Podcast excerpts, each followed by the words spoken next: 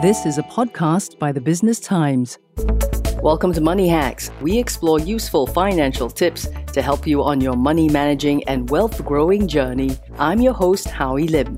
And we've been on a bender recently trying to get you up to speed with the latest investing trends, tools, and money making opportunities. We'd like to think of it as our 101 series, and the journey continues with a deep dive into DeFi or decentralized finance. DeFi is a new vision of banking and financial services that's based on peer to peer payments through blockchain technology, kind of sidestepping traditional financial middlemen such as bankers or brokers, trustless banking, if you will. In early May 2022, the DeFi ecosystem saw many new developments from an adoption perspective and protocol developments. The European Commission added a new chapter on DeFi, showing the growing impact of the nascent ecosystem. And the sector may reach trillion dollar status if liquidity continues to drive growth. Okay, okay, I hear a lot of head scratching. Let's find out if this is really for you and where the opportunities are by speaking to Kenneth Lou, CEO and co founder of Seedly. Kenneth, thanks for your time. All right, thanks, Howie. Thanks for having me on the show. So we've got to start with the recent research showing that in the first two quarters of this year, 2022, DeFi protocols have lost some 1.6 billion to various exploits. Plus now we're seeing all the crypto exchanges not looking too healthy at this point. This does not inspire confidence, I gotta say. Yeah, I think the reality of the situation right now is that it's quite a bloodbath, not just in terms of the exploits, but I think markets as a whole they are not in the in the rosiest of situations. But should we maybe not talk at all then? it's a it's a very unique situation because I mean there's definitely a lot of learnings that we can make in regards to things like the exploits, right? Those are areas that can be improved for sure because the tech is very real.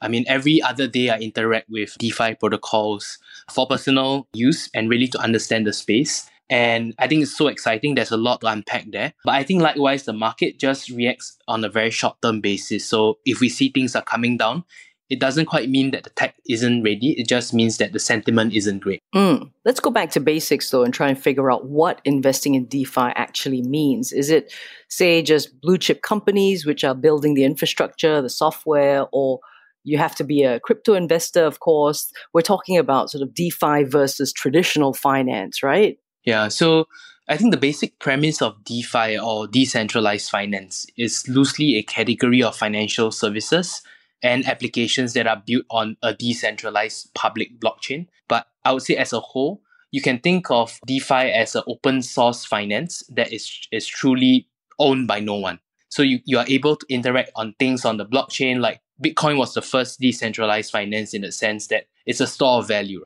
So store of value traditionally used to be things like gold, silver, but now you have something like Bitcoin that across the world you can all agree that of the amount of Bitcoin in the world. So that's basically the premise of decentralized finance.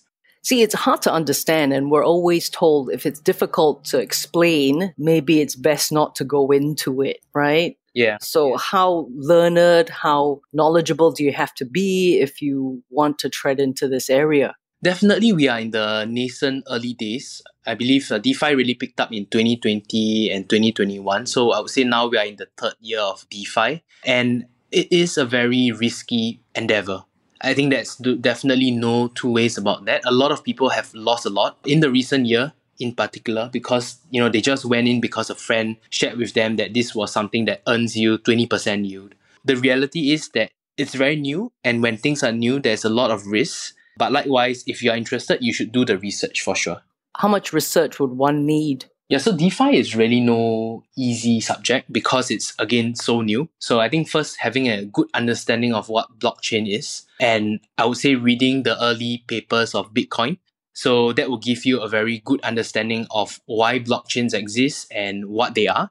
Mm. And from there, one of the applications or the very clear use cases is DeFi. So the way I would classify DeFi is a subset of blockchains as a whole because I think right now in the last year and this year, DeFi and NFTs are two big use cases that have been heavily. Okay, so uh, now you've opened that can of worms. Let me then ask you, how do we categorize it? So, right up top, would we put Web3? Yeah, I would think like Web3 is this new paradigm shift of, you know, Web2 to Web3 where it's not only read right? But read, write, and own. Yeah. Yeah, so Web3 is like the movement. Then the thing that powers this movement is basically blockchain tech, because blockchain tech allows you to have like decentralized everything. And then underneath that layer would be like the applications. So one of the applications being decentralized finance. There are some non crypto fintechs like, say, PayPal and wallet providers such as Grab, who are still riding on top of traditional payment rails, such as Singapore ACH system and SWIFT, despite being much faster and easier to use at the customer facing end. Is DeFi different then? Would you say? How different is it? And is it a good different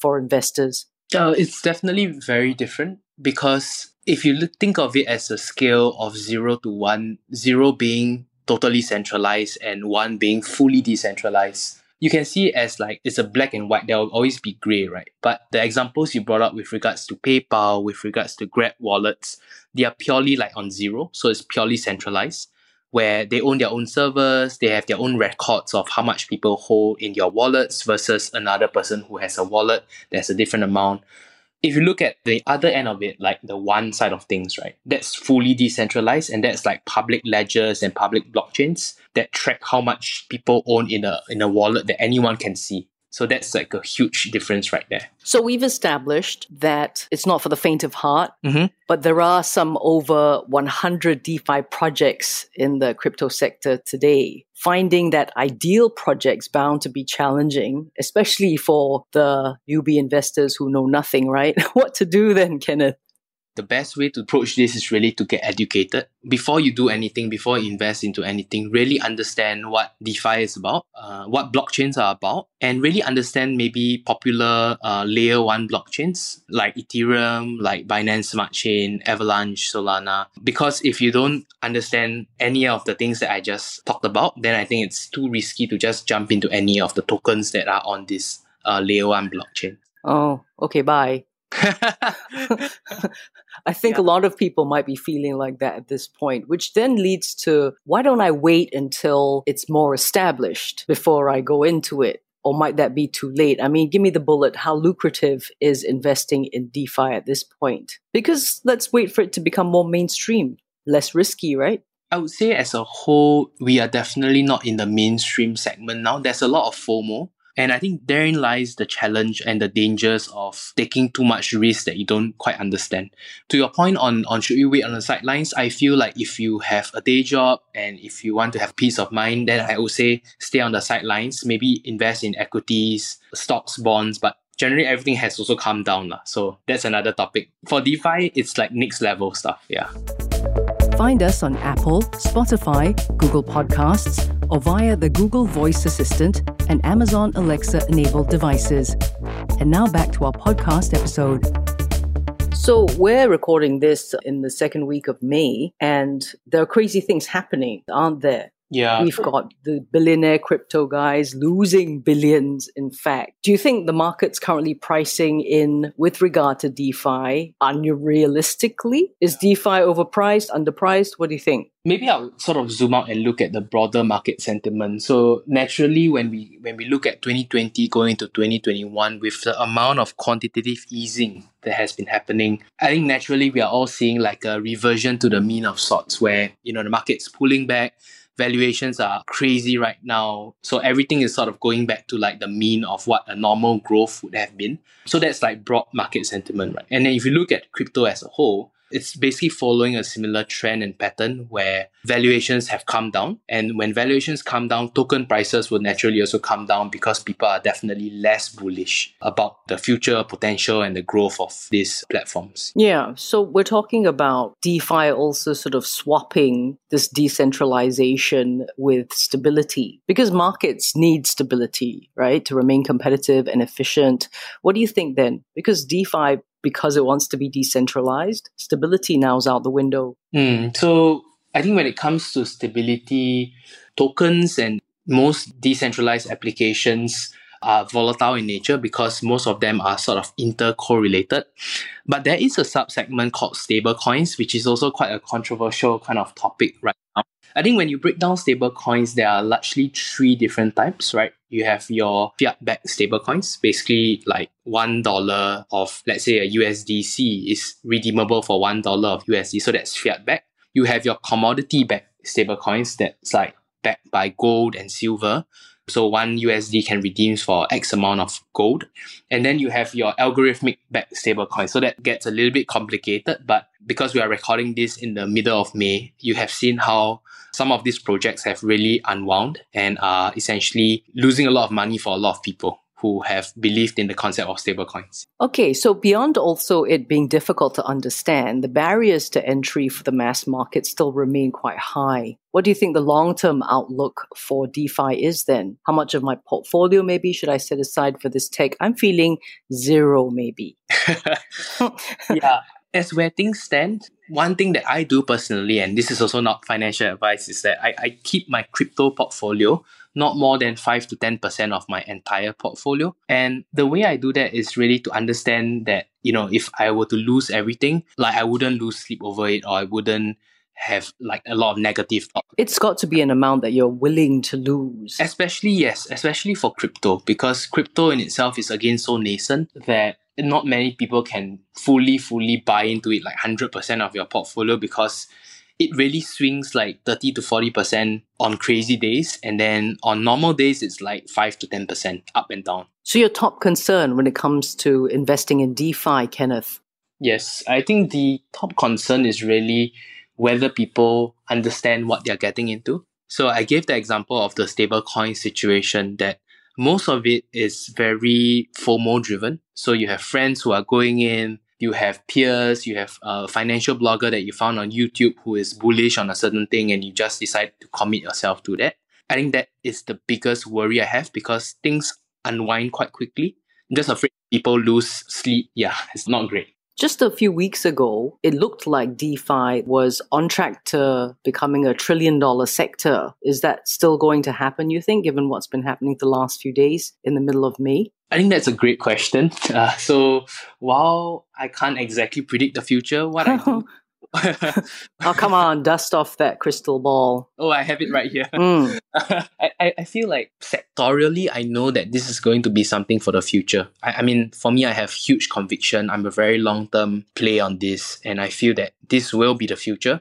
It's just that the short term within the two years, three years time, it's really everyone's guess because of things that happen and there's a lot of ripple effects across the whole DeFi industry. Wouldn't you say it's the same advice advisors give investors where it's time in the market that would help you eventually? Yeah. So I feel that time in the market, that quote, right, which always people talk about time in market is better than time in the market generally applies for indexes and indexes that have a longer history. Because again i'm looking at the charts now right? Defi only picked up in 2020 uh, vis-a-vis uh, s&p 500 right? I mean it's been around since the 1950s 1940s so it's too early to say whether time in market for defi is going to work because it's just two years in two to three years in. Fair enough. Kenneth thank you so much for your time Thank you. Thanks, Howie. Kenneth Lou, CEO and co founder of Seedly. We've been discussing the viability of investing in DeFi. And that's a wrap for Money Hacks, a podcast series by the Business Times. I'm Howie Lim. Till next time. That was a podcast by the Business Times. Send your feedback to podcast at sph.com.sg. Find us on Apple, Spotify, Google Podcasts, or via the Google Voice Assistant and Amazon Alexa enabled devices. For more podcasts by The Straits Times, The Business Times, and Money FM 89.3, you can also download the AWEDIO by SPH app. That's A W E D I O.